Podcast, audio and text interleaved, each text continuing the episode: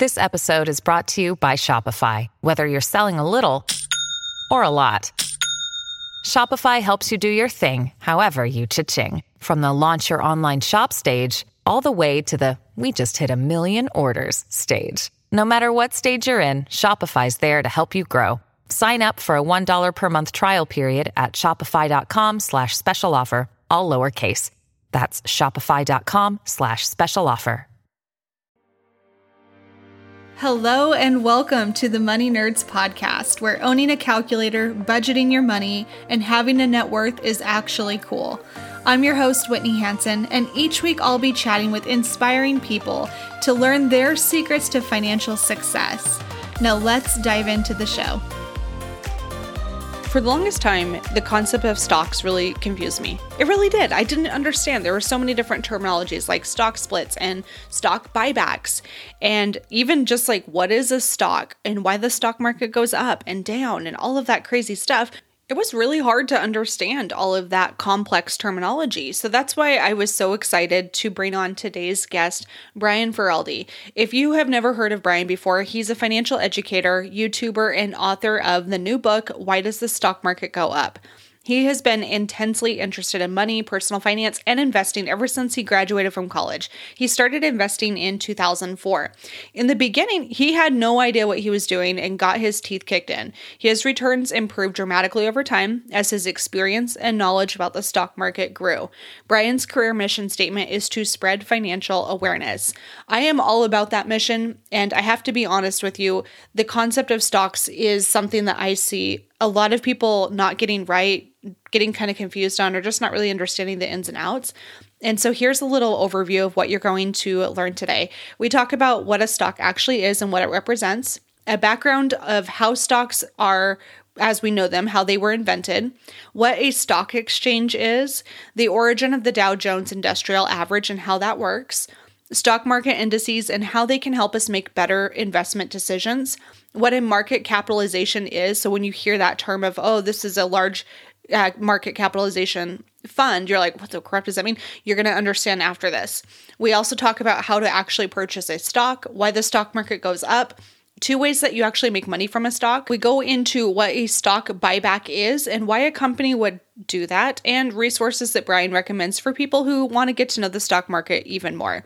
This episode is so good. I do have to give you a heads up. Towards the end of this episode, Brian and I had a little bit of internet fairies not working with us or whatever the heck you want to call it. So there are some audio cutouts towards the end of the episode. It really shouldn't affect the content too much. We can piece it together really, really well, but there is a couple little words here and there that are going to be missing. So just a heads up, I just want to give you a full notice of that. All right, without further ado, let's go ahead and dive into today's conversation with Brian. But before we do, let's hear a quick word from one of today's sponsors.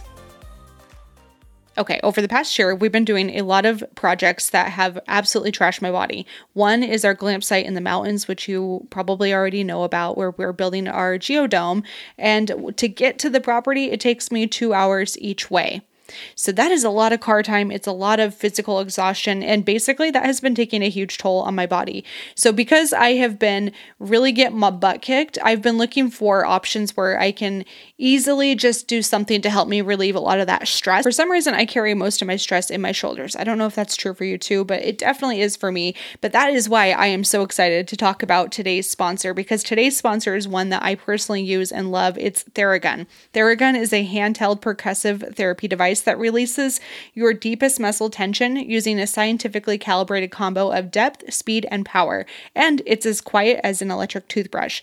The Gen 4 Theragun doesn't just feel good, it gets to the source of pain by releasing tension using Theragun's signature percussive therapy, which goes 60% deeper than vibration alone.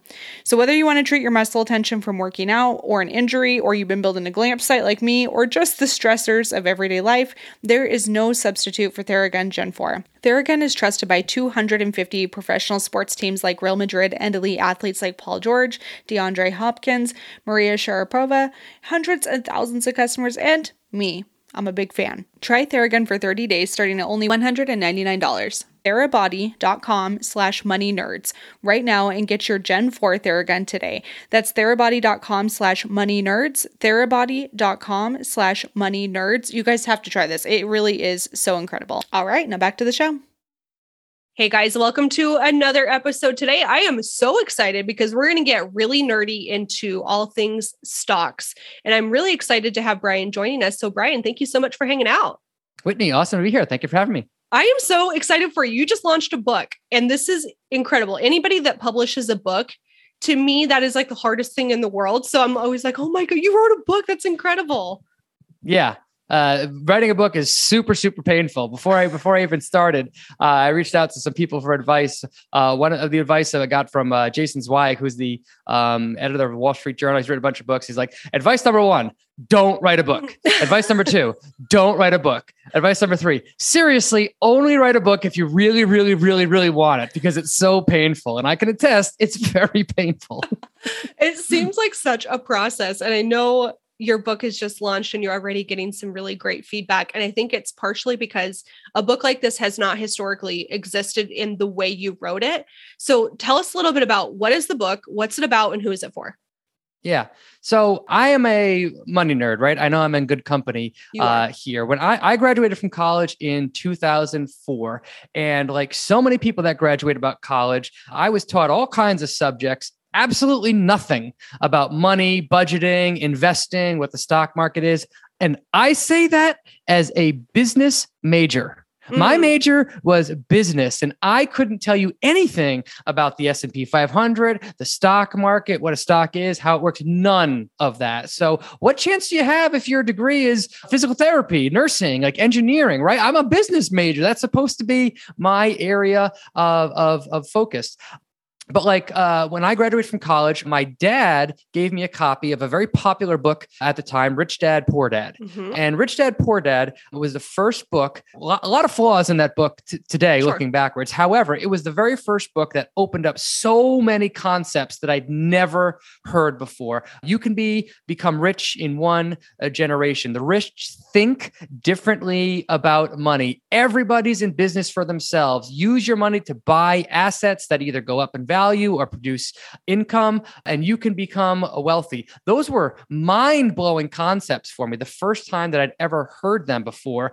And for whatever reason, they just immediately resonated with me, like hmm. immediately. So I, from there, I just started reading every book that I could get my hands on about money, personal finance, investing that led me to eventually read books about the stock market. And I've read all the classic books about investing by Peter Lynch, by Warren Buffett, by Seth Klarman, Joel Greenblatt, etc. And after reading all those wonderful books, I still didn't really fully understand a really important question about the stock market, which is why does it go up? Yeah, like all no of doubt. those books I read are wonderful, wonderful books. Yeah. Um, and they were, they said dollar cost average, the stock market goes down. You have to be in it for the long term, continue buying. And I was like, I, I get it. I'm on board. Why does it go up?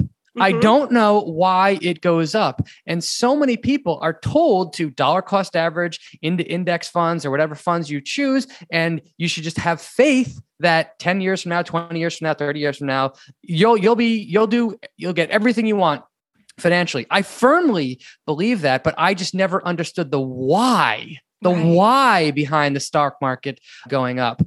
The good news is it's it's not hard to understand what the stock market is, how it works, and why it goes up over time. But uh, I just, I, I just always, I've been wondering for years, well, why isn't there just a book that explains just the the basics of the stock market, right? Uh, a very 101. A lot of the books that I read by Peter Lynch, Warren Buffett were like kind of 201 level. Like they kind of already mm-hmm. assumed you knew the basics. So I saw an opportunity to write a book for people that are starting at square one, know nothing, and to explain to them in very easy to understand terms what the stock market is, how it works, why it goes down occasionally, and why it goes up over the, the long term. I love that. And so your book is fittingly called Why the Stock Market Goes Up. why does the stock market go up? Yeah, yes. It's so Which perfect. Is, uh, is it is the number one question that I had about investing when I first started. And to my amazement, there's never been a book called Why Does the Stock Market Go Up? Which is uh, so lucky. yeah, I know, right? it worked out. So let's start there. Okay, actually let's let's go back a hair because I know the the question of why does the stock market goes up is a really great question, but let's like maybe do some some background work. Let's start with what the heck is a stock? I think that's a good place for a lot of people. Very much, very much so. So, what the heck is a, a stock and why do stocks have value? A stock is a record keeping tool for figuring out who owns how much of a corporation. That's it. It's a record keeping tool for for figuring out who owns how much of a corporation. So Whitney, let's say you and I go into business together. We're going to be sell, open up a candy store. Okay, we're opening a candy are. store together very simple very simple business and we're going to of course do incredibly uh, well. Well th- we calculate this candy store is going to cost $50000 to get up off the ground to buy the inventory to make the store hire the employees etc all right so you offer to put up uh, $40000 of the 50000 we need to get the, mm-hmm. the company off the ground. I only have 10 uh, we combine it together boom we have our $50000 uh, now how, how do we track who owns how much of the of the company? Well, really simple way to do that is to divide the company up into pieces and sell those pieces to to investors. So let's make the math right, really easy. We'll say that our our company now has this stock, uh, the stock, and there's fifty thousand shares, fifty thousand shares in total. We price them at one dollar each. You mm-hmm. invest forty thousand dollars. You have forty thousand shares. I invest ten thousand dollars. I have ten thousand shares. Boom! That is what a stock is. A stock is a record keeping tool for mm. keeping track of fractional ownership of a corporation. Now, why is that important? Well, in our first year, of course, our candy company crushes it and we make $100,000 in profit. Good, good on us. And we decide that we want to take that money and give it, pay it out to ourselves, the, the mm-hmm. owners of the business. All right. So we have $100,000 to, to pay out, 50,000 shares. How much do we each get? The answer is $2 per share. So $2 times your 40,000 shares is 80,000 bucks. $2 times my 10,000 shares is 20,000 bucks. Now in that case, that's a really that's really simple math to sure. do, right? It's a very even number. It can get complex quickly when you have three investors, four investors, five investors, right. 10 investors. They're investing different amounts of money. They're not perfectly equal numbers, and they're investing at different time periods mm-hmm. over time. So stocks are a simple record keeping tool for tracking ownership of a, of a corporation. One quick question on that too. So I think a lot of people might hear that and they're like, great. So how did you the number of shares how do we even know how many shares to issue like is this a standard all across the board every company has the same amount or how does that generally get taken into consideration yeah, that that that's a great question, and this confuses so many people. The number of shares that we have is a completely arbitrary thing that that the company gets to decide. There's no standard number. So our fifty thousand dollars that it took to get the company going, we priced it at one dollar, and we said mm-hmm. there's fifty thousand shares. We could have easily said priced at one penny, and there's mm. five million shares. I'm pretty sure I did that math right. Five so. million shares. Or we could have said they're $10 each and there's only 5,000 shares. The number of shares that exist is a completely arbitrary number. And the companies companies can make up as many shares as, as, as they want. Uh, so hmm. that, that that's how the share count works. It, the best analogy I've ever heard is think about like a pizza pie, right? A mm-hmm. large mm-hmm. pizza pie. Does it matter if it's cut in half or four slices or eight slices? No, the amount of pizza is is the exact is the exact same. Shares work the exact same way. You can have as few or as many as you want. That makes sense. Okay. So that that covers what a stock is and what a share is. And so the next thing is when people are like we're seeing let's say Apple, Apple and Tesla, I think those are like the sweet Hollywood stocks at the moment where everyone's like I'll put all your money there. When we are buying a share of Apple, do we actually own a portion of that or is that something where we're just like lending them our money yeah, this is this is another tricky question that I that I tackle in the book. A question I got uh, a friend of mine is like, if I buy shares in Apple, does Apple get the money? Is it like going into right, Apple's right. bank account? That's very common question that people uh, get. And I've actually, believe it or not, seen tweets from people that manage money that don't know the answer to this question. The, the reality is, if you're buying a stock in, in, in Apple or Tesla or whoever it is, 99.999% of the time, that money is not going to the the company itself. Mm. That money that you're doing that you're buying that from uh, that's going to another investor, an investor that owns shares in Tesla today and they're selling it to you on the secondary market. Tesla or Apple in no way gets the capital that that you're using to buy shares. The only exception to that uh, that time is when a company purposely creates new shares of its stock and lists those stock on an exchange and sells those shares to the public. The most hmm. common time that this happens is called an initial public offering or an IPO. Uh, this is when a private company that uh, has shares but it's not owned by the public chooses to list its stock on a public exchange, such as the New York Stock Exchange or the, or the NASDAQ. The number one reason they do that is because they want to raise capital. They need, they want to raise tens, hundreds, or even billions of dollars to fund their, their operations. When they do so, they can create legally new shares of stock out of thin air and sell them on the public market. The very first second that it hits the market, that money goes back to the company. And as soon as they're sold once, the company no longer owns them and they are freely traded by the uh, investors in, in that company. This is so fascinating. I think there's so many nuances to even the stock market that a lot of people don't understand. Let's go back just a little bit. So, the concept of stock has probably been around in some capacity since like before Jesus was born. Like, I'm sure it's been around for a long time. But the way we know it, how did it originate? Yeah, so stocks in their current format, stocks were invented, I think, a few hundred years ago, back in the days of like the East Indian uh, Company, when trade, when um, trade, yeah. ships were ships were made to go on vast voyages for for trading expeditions, and investors were putting up capital to buy the ships, hire the crew, and send them out there in a way to go build uh, build their their fortune. So just like just like then, uh, just like now, they there wasn't one investor that needed the capital. A lot of investors came together to pool the capital. That's where shares came from. And a key, a key component of, uh, of corporations was the concept of limited liability right that's mm. a really important thing if if investors pool money they they create a, sh- a company the ship goes out and the ship gets shipwrecked attacked by pirates and the crew dies the investors in that company lose their investment but they're not personally liable for what the company does. So there's a mm-hmm. legal protection that the investors have for putting their, their capital up. Now you might be pooling that idea and saying that's not right. Like if they did this and they and the and the crew went off and lost their lives, of course they should be uh, held reliable. Well, if that's the case, you won't get investors to put capital uh, yeah, at risk, risky. right? Why would they if if they if they're risking the rest of their fortunes to potentially make some money? So that legal protection is very important. The same holds true today, by the way. If you buy shares in, in a company and that company gets sued or takes out a bunch of debt that it can't pay or goes bankrupt, the most you can lose is is 100%. You're not liable for anything that the company does uh, beyond that point. So that's really the the history of of of companies, why shares exist and the importance of that that legal protection. Now fast forward a few hundred years and more businesses have have, have evolved uh, over time. So even like 150 years ago in the United States, there were publicly traded companies. Railroad companies required huge amounts of capital to get to get off the ground, so they needed to raise money from investors to do so. Lots of banks were publicly traded. Uh, chemical companies were were publicly traded.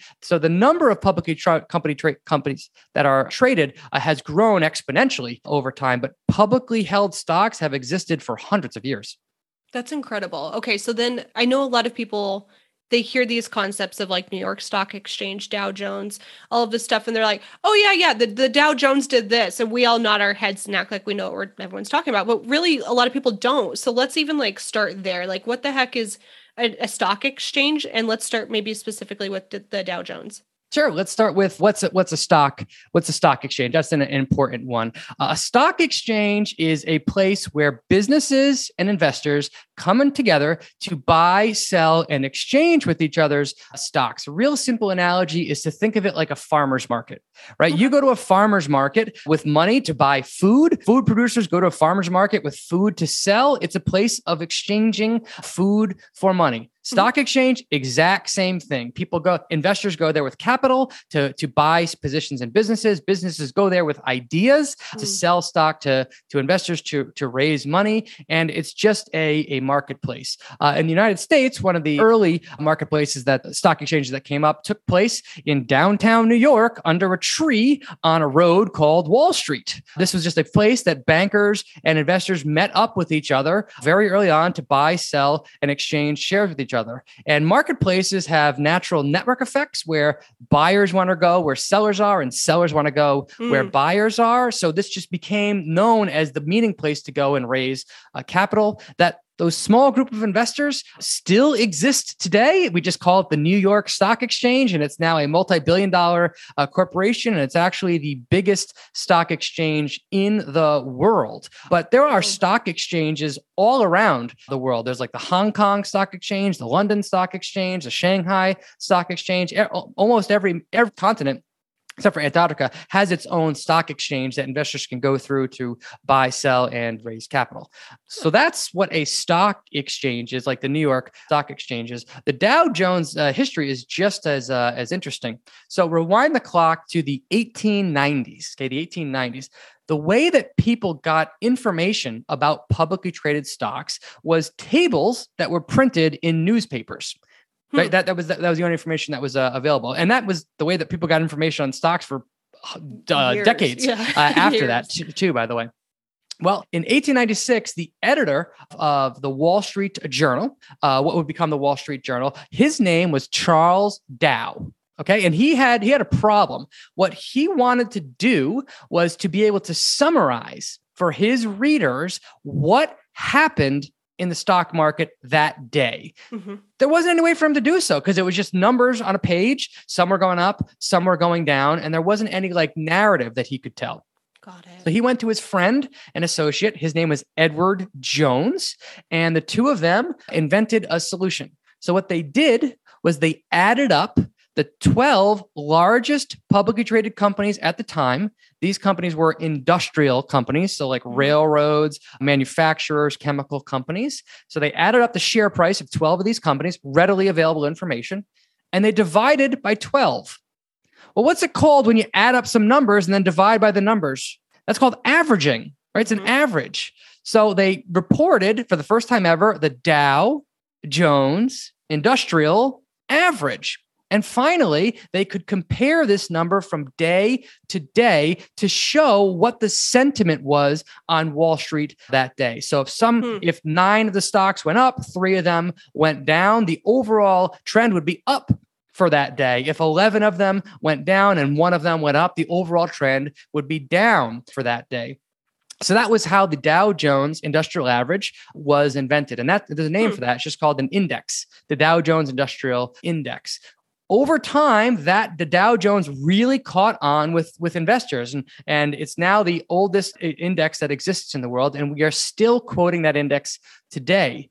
Now the Dow has evolved since 1896. It used to be just 12 companies. In 1928, uh, it, it was upgraded to 30 companies. And over time, some of the companies that are in the index merge, get acquired, go out of business. So every few years, old companies are kicked out and new ones are brought in. So today, the Dow includes companies like Apple, Disney, Home Depot, United Health Group, et cetera. But the concept is the same. It's taking a small group of companies that exist measuring the changes in their price and reporting that metric to investors to give an idea for what happened in the market that day.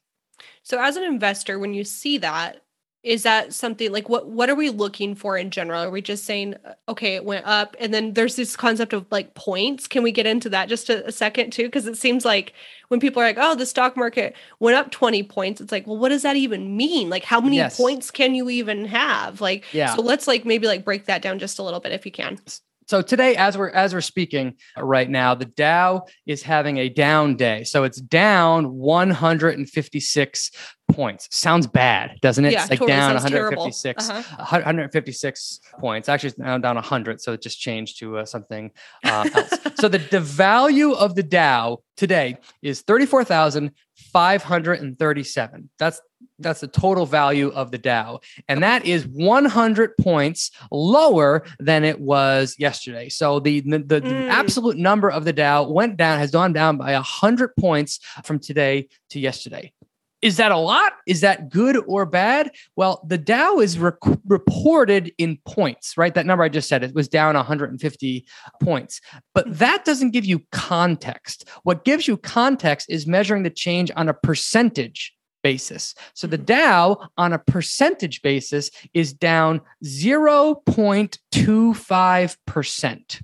0.25%. So by being down 100 or 150 points sounds bad on a percentage basis. If you had $100 invested in the Dow uh, yesterday, you have $99.70 invested today. So the change is actually very, very small. So points are facts, but it's percentages that investors should focus on mm. because the percentages is the context. Okay. So for for newbie investors when they pull up their phone and they see all the the different uh, Dow Jones and New York Stock, like they see all these different things. All they should really be paying close attention to is the percentages, at least in the beginning. Yeah, well, they paying close attention to that's completely up to them. That's uh, but true. If they, if, if they want, if they want, if they want context for what happened in the market that particular day, then yes, look at the look at the percentages. But what happens in the market on any given day is random. If, you look back at the history of of all the stock market uh, indexes, uh, markets are up. I think it's like fifty percent of the time and they're down 49% of the time. That oh, sounds oh, wow. awfully like a coin flip to to me. Good. So I personally pay zero zero attention to what's happening in the market on any given day, week, or month. Really, the stock market only actually becomes meaningful to me. What happens is when you start measuring in multi-year periods. So three years, five years, ten years. That's those are the numbers that are actually relevant. That should be relevant for investors.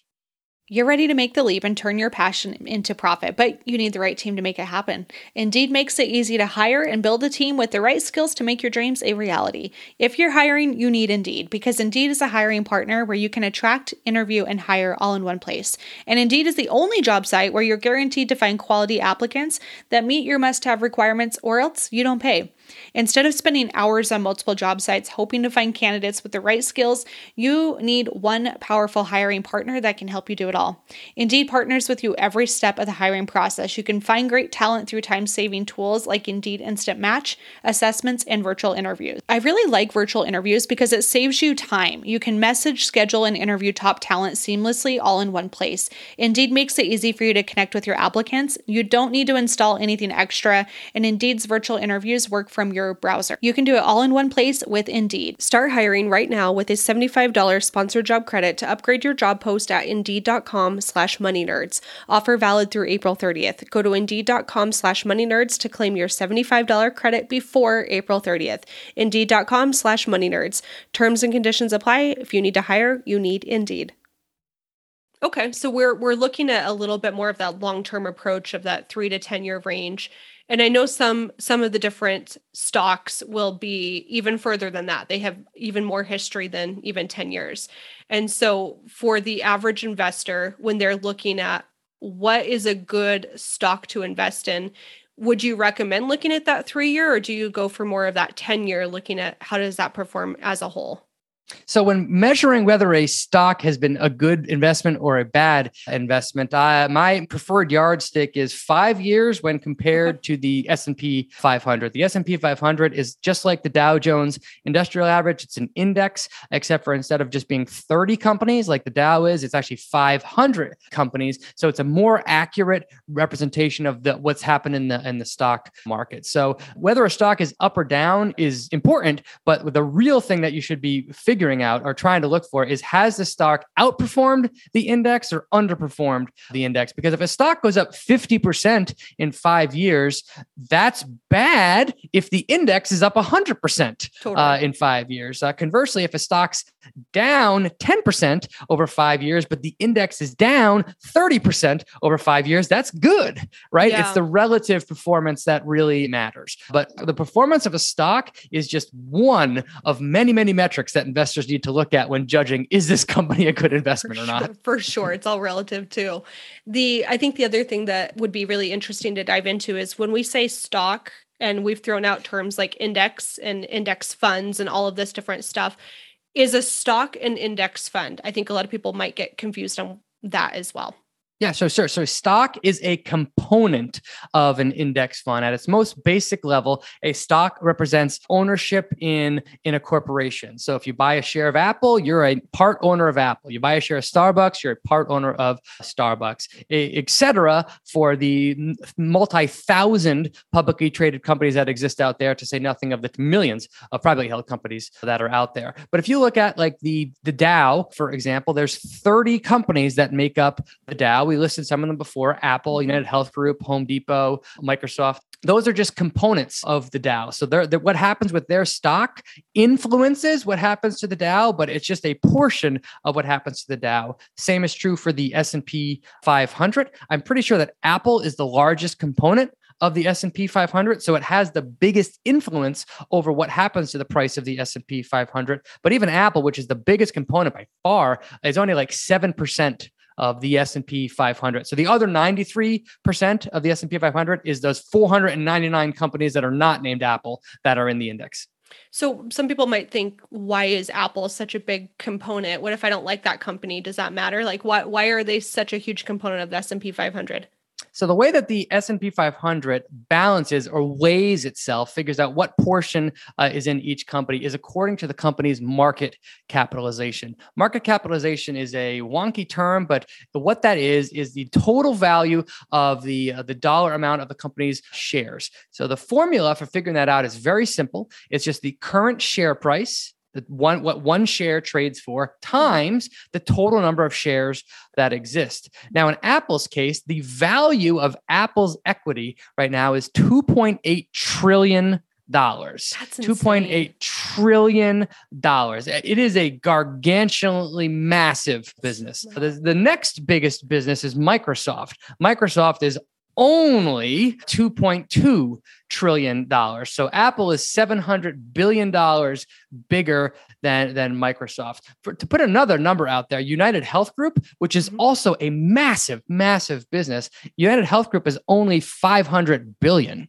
So wow. you, Apple is literally almost six times bigger than United Health Group, and United Health Group is a massive business. So that when the so S and P 500 is weighing itself or figuring out how much goes into each individual component. What it does is it is it weighs by the market capitalization. So the larger the company, the higher the weighting it gets, and the smaller the company, the smaller the weighting it is. So market capitalization is just a fancy way of saying what the company's worth one metric for figuring out what a company is is is worth. Essentially, if you wanted to become an, owner of United Health Group, you'd have to come up with 500 billion dollars to to buy the company. There's other metrics that you can use to figure out what a company is is worth, but that's that's the easiest and most relevant one.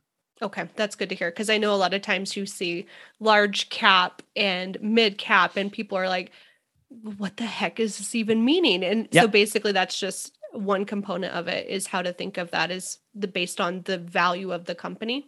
Yes, the cap in, in that in that large cap, medium cap stands for capitalization. In, in that case, it's referring to the market capitalization. So that metric that we just said, it, that that that is what determines whether something is large, medium, small, or micro. It's just how big the company is when what category it falls into.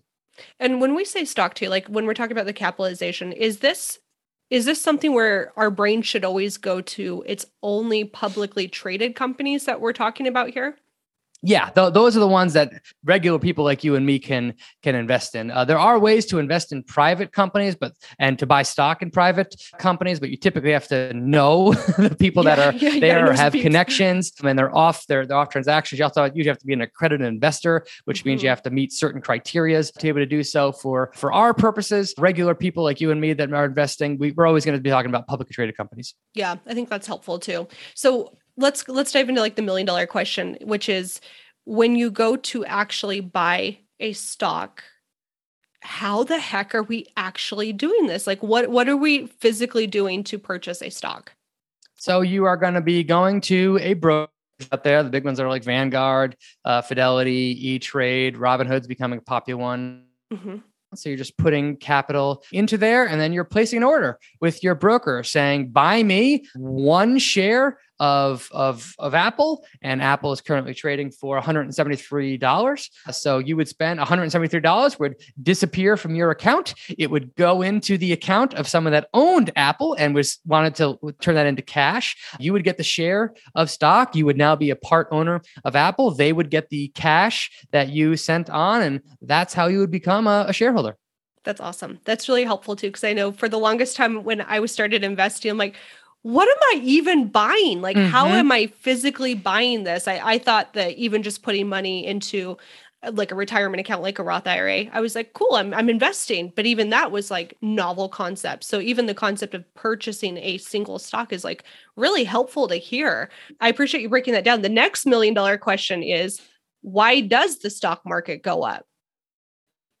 Well, it's slightly more complex than I could describe here in a short period of time. Uh, however, before you can understand why the stock market goes up, you got you have to understand why a business is worth anything at all and why a business goes up in value over over time. So it's widely known that Apple, let's keep going with Apple, is one has been one of the best investments that you could made over the last 20 years. So rewind the clock 20 years ago, these numbers are going to be roughly accurate, not perfectly accurate. In 2002, Apple was selling computers. I'm pretty sure it just launched the iPod or was j- just in that phase of going from like an also ran forgotten computer company to like a business, a serious uh, business. Well, back in 2002, Apple still had revenue, still had profits and everything like that. And during that year, I think Apple did about a hundred million dollars, uh, a few hundred million dollars in revenue and about a hundred million dollars in profit, right? So that's what nice. the size of Apple was. Well, what's happened since then? They launched the iPod, massive hit. That mm-hmm. launched the iPhone, massive hit. The iPad, massive hit. Apple Watch, Macs have taken off, right? Apple Arcade, Apple Pay, Apple everything, right? There's the company is so much uh, selling so many more products, and they're so much more popular than they ever have been. So it grew from a few hundred million, or maybe maybe a few maybe a few billion, to three hundred and seventy eight billion dollars. Wow. During that same time period, its profits, the, the profits that belong to the shareholders of the company, went from a 100 million to a 100 billion.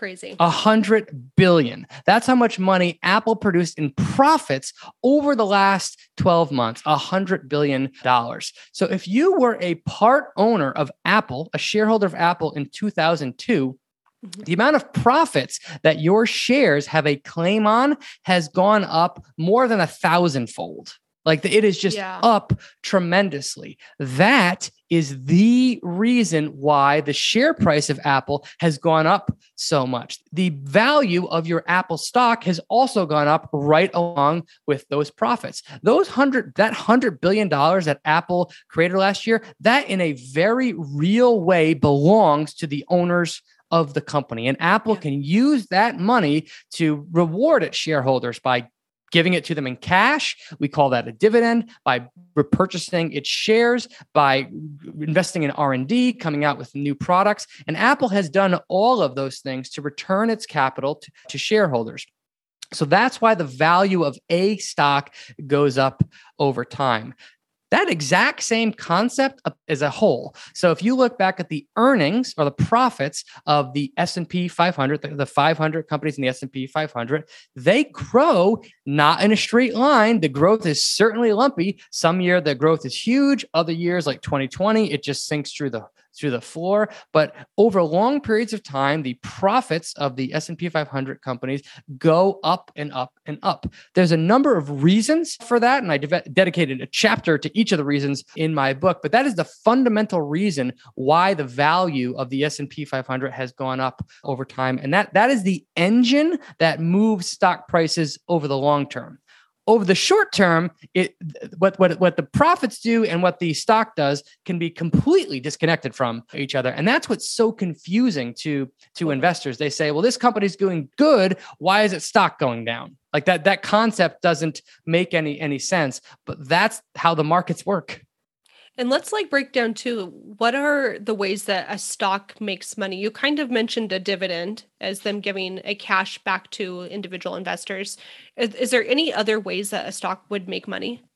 So there's two ways that you can make money from from owning stocks. The the the, the easiest one to understand is what you just said, a dividend, right? Apple is making money and it's, choo- it's choosing to pay a portion of that money directly to its shareholders. That's what our candy shop did, right? We made $100,000 right. the first year. We decided to pay that money out directly to us, the owners of the business. You got 80 grand, I got 20 grand. That's the one that's one way that uh, investors can make money owning a stock. The second way is the more common way that people think of when they invite they invest in a stock, and that is they buy it for one price and they try and sell it later for a higher price. So you buy a stock mm-hmm. for $10 per share. If you sell it for $15 per share, the $5 difference between those two called a capital gain. So that's how you can make money with, with stocks in the stock market. You can make money through capital appreciation and through dividends.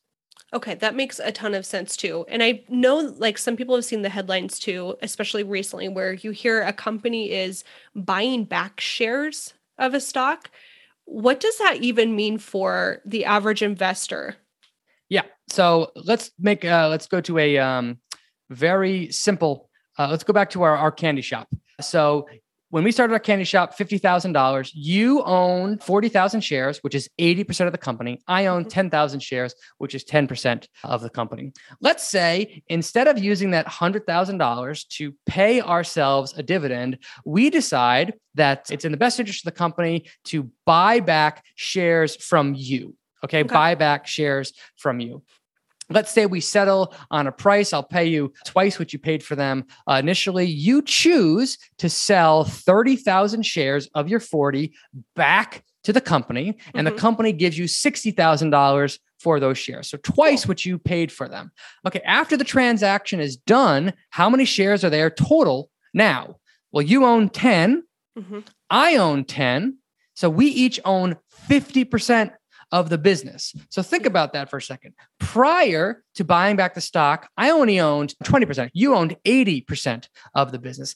After the buyback happened, I didn't do anything and I now own 50% of oh, the you. business. Why? Because the total number of shares that are outstanding has declined over time. So that's a way that companies can make their share price more valuable is they repurchase shares from investors to reduce the total number outstanding.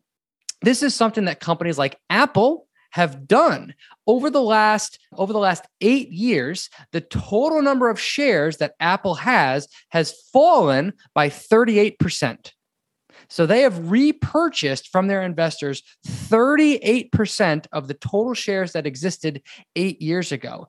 That means that the hmm. total number of shares that are out there, or that, that means that every shareholder that remains owns 38% more of the business today than they did eight years ago without them having to do anything. That's the value, cool. and that means the the value their claim on the future the company's profits has gone up without them doing anything. So that's how stock buybacks create value for, for shareholders. They reduce the total number of investors in a company. The tricky thing is it doesn't always translate into creating shareholder value and it receives a lot of ire from people. They say, really well, this does. company's spending billions of dollars on stock buybacks, but they don't pay their workers enough money or whatever the, the argument is. But fundamentally, that's what a buyback is, and that's how it creates value. That is so fascinating. I think this is so interesting. When it comes to stocks, where do people start aside from your book? I think this should be required reading. It is so helpful for anybody who's just fascinated with the stock market and why it does what it does. Is there any other resources that you would really recommend? Yeah, I, I, think that books are a tremendous place to, to start. And uh, by the way, I am I am as big of a fan of stocks, the stock market, individual company investing as they come. But I also fundamentally believe that only about one percent of people, maybe two percent, should bother with individual stocks, right? Yeah. And the reason I, I say that is if you're going to be investing in individual stocks like I am, you have to be interested in business. You have to be willing to read through SEC filings, to listen to conference calls, to study business models, to, to judge whether or not a company is worth investing in or not. That takes a lot of time. That takes a lot of research. That takes a lot of know how to kind of train yourself how to do that. You have to be able to read financial statements. You have to re- re- read, find information for most people that the pro- the idea of doing that is incredibly dull Like it's just like overwhelmingly, why would I spend my free time doing so? So if the idea of investing or doing that kind of research just bores you to tears, the easiest and the best thing to do is to just invest in index funds. Index funds, you just own broadly the entire market you're betting on the entire market going up over time, which is a very good bet to make. And you don't have to know anything about uh, financial statements or SEC filings or, yeah, or any of uh, that stuff. Now, having said that, if you are interested, if you are in that 1% that is excited by the idea of owning individual companies and you're willing to do the work, there's a number of wonderful books uh, out there. One up on Wall Street by, by Peter Lynch and Warren Buffett and the Interpretation of Financial Statements are two books that I will uh, call out for learning the basics of businesses, evaluating businesses, and accounting. Those are really good resources. They will definitely be linked in the show notes, but I definitely think everyone should start with your book because I think it is so fascinating. And I appreciate the 101 breakdown of what stocks are and how they make money and why the stock market does what it does and kind of that historical perspective too. I always nerd out on that. So I just wanted to say thank you for your book and for putting this out into the world and spending a huge chunk of your time creating this for us. Like that thank you. is amazing. That, well, th- thank you for having me. Uh, as I said at the start, none of this is hard. None of this is like super advanced. You need like a math degree or anything like that. They're all extremely basic concepts. It's just that they've never been explained right. in a in a easy to understand manner. So you don't have to know advanced math. If you can do basic addition, subtraction, multiplication, division, you can fully understand how the stock market works. That is so comforting too, because I know a lot of listeners are like, "Man, I don't want to spend 2 years of my life studying financial all the reports and profit and loss and having to understand all that stuff. So it's really comforting to know that you don't have to be a math nerd or a money whiz to understand this stuff. All right, but but at the same time, today in America, a hundred million Americans, a hundred million Americans have money in the market in one way or another for a 401k, for a Roth, through a uh, 403b, through a pension plan. So a yeah. hundred million people need the stock market to go up over time to fund their retirement. I think it should be required that they learn at least enough about the stock market to understand how it works and why they should have faith that it will go up over time.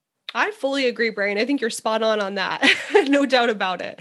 Um, this has been a very interesting episode. I appreciate you breaking these really complex topics down into easy to understand, bite size uh, little nuggets of info. So thank you again.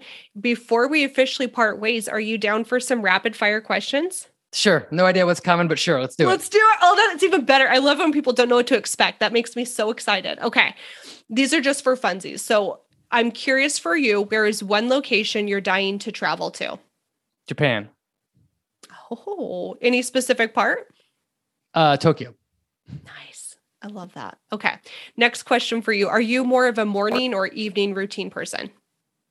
Morning, definitely. I'm up at 6 a.m. at the latest uh, every day. And uh, I'm I'm up and up and ready to go very early in the morning, much to the ire of my wife, but I'm just a morning person. I love that so much. Okay, so you you're an early riser. Uh, do you have any like weird, quirky morning routines? I pretty much wake up and I have to be quiet in my house, so I just start working right right away, focus on whatever task I have at hand. But all, all the work I do is on my my computer, so I, I pretty much wake up immediately and start start getting to work. I like it. Okay. Next question for you. What is one purchase you recently made that has made your life better? Boy, I'm almost embarrassed to say this on this show, but I bought a Tesla uh, last year. Don't be embarrassed. We love Teslas. um, I've never been interested in cars. Like the I, have always driven uh, Hondas and Toyotas, and my, the only metric I cared about was cost per mile. But uh, I, have been an investor in Tesla for more than ten years, and it's done really well. And after wearing down my wife over a period of of months, I finally let her convince me to buy a Tesla, and it's my favorite purchase I've ever made. Very nice. What? So, which one did you go with? Which model? The Model Y. I don't even know what this means. Is that a really good one? So that's the newest model. It's like the it's like a basically a small SUV. It's a fi- it holds five people. It has a slightly bigger oh, cool. uh, trunk. We have a family of five, so it's handy to have the, the space to to get it. But um, if you've never been in a Tesla before, I mean, it's it's unlike it's unlike any other driving experience you ever had. I can imagine. it would take some getting used to, no doubt. All right, my last question for you, my friend. In your opinion, what is the secret to financial success? Long term thinking.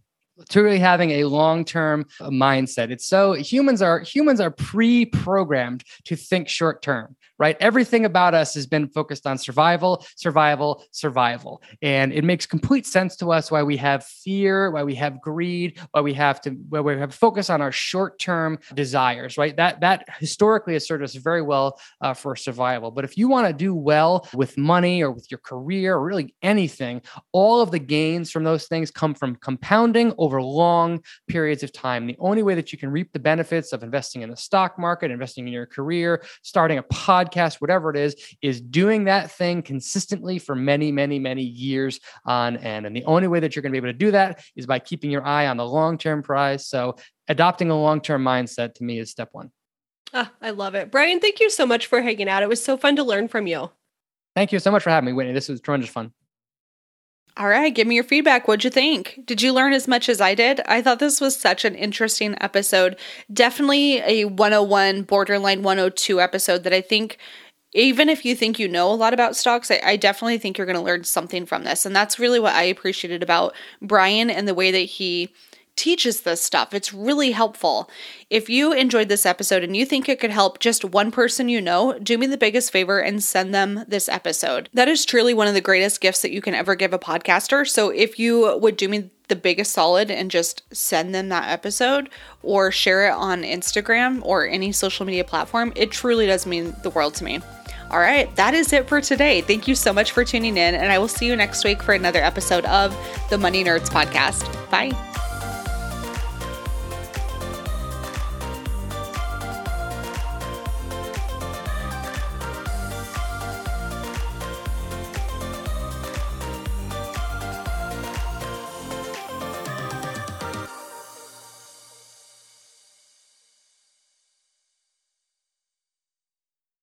Without the ones like you, who work tirelessly to keep things running, everything would suddenly stop. Hospitals, factories, schools, and power plants, they all depend on you. No matter the weather, emergency, or time of day, you're the ones who get it done. At Grainger, we're here for you with professional grade industrial supplies. Count on real time product availability and fast delivery. Call clickgrainger.com or just stop by. Grainger for the ones who get it done.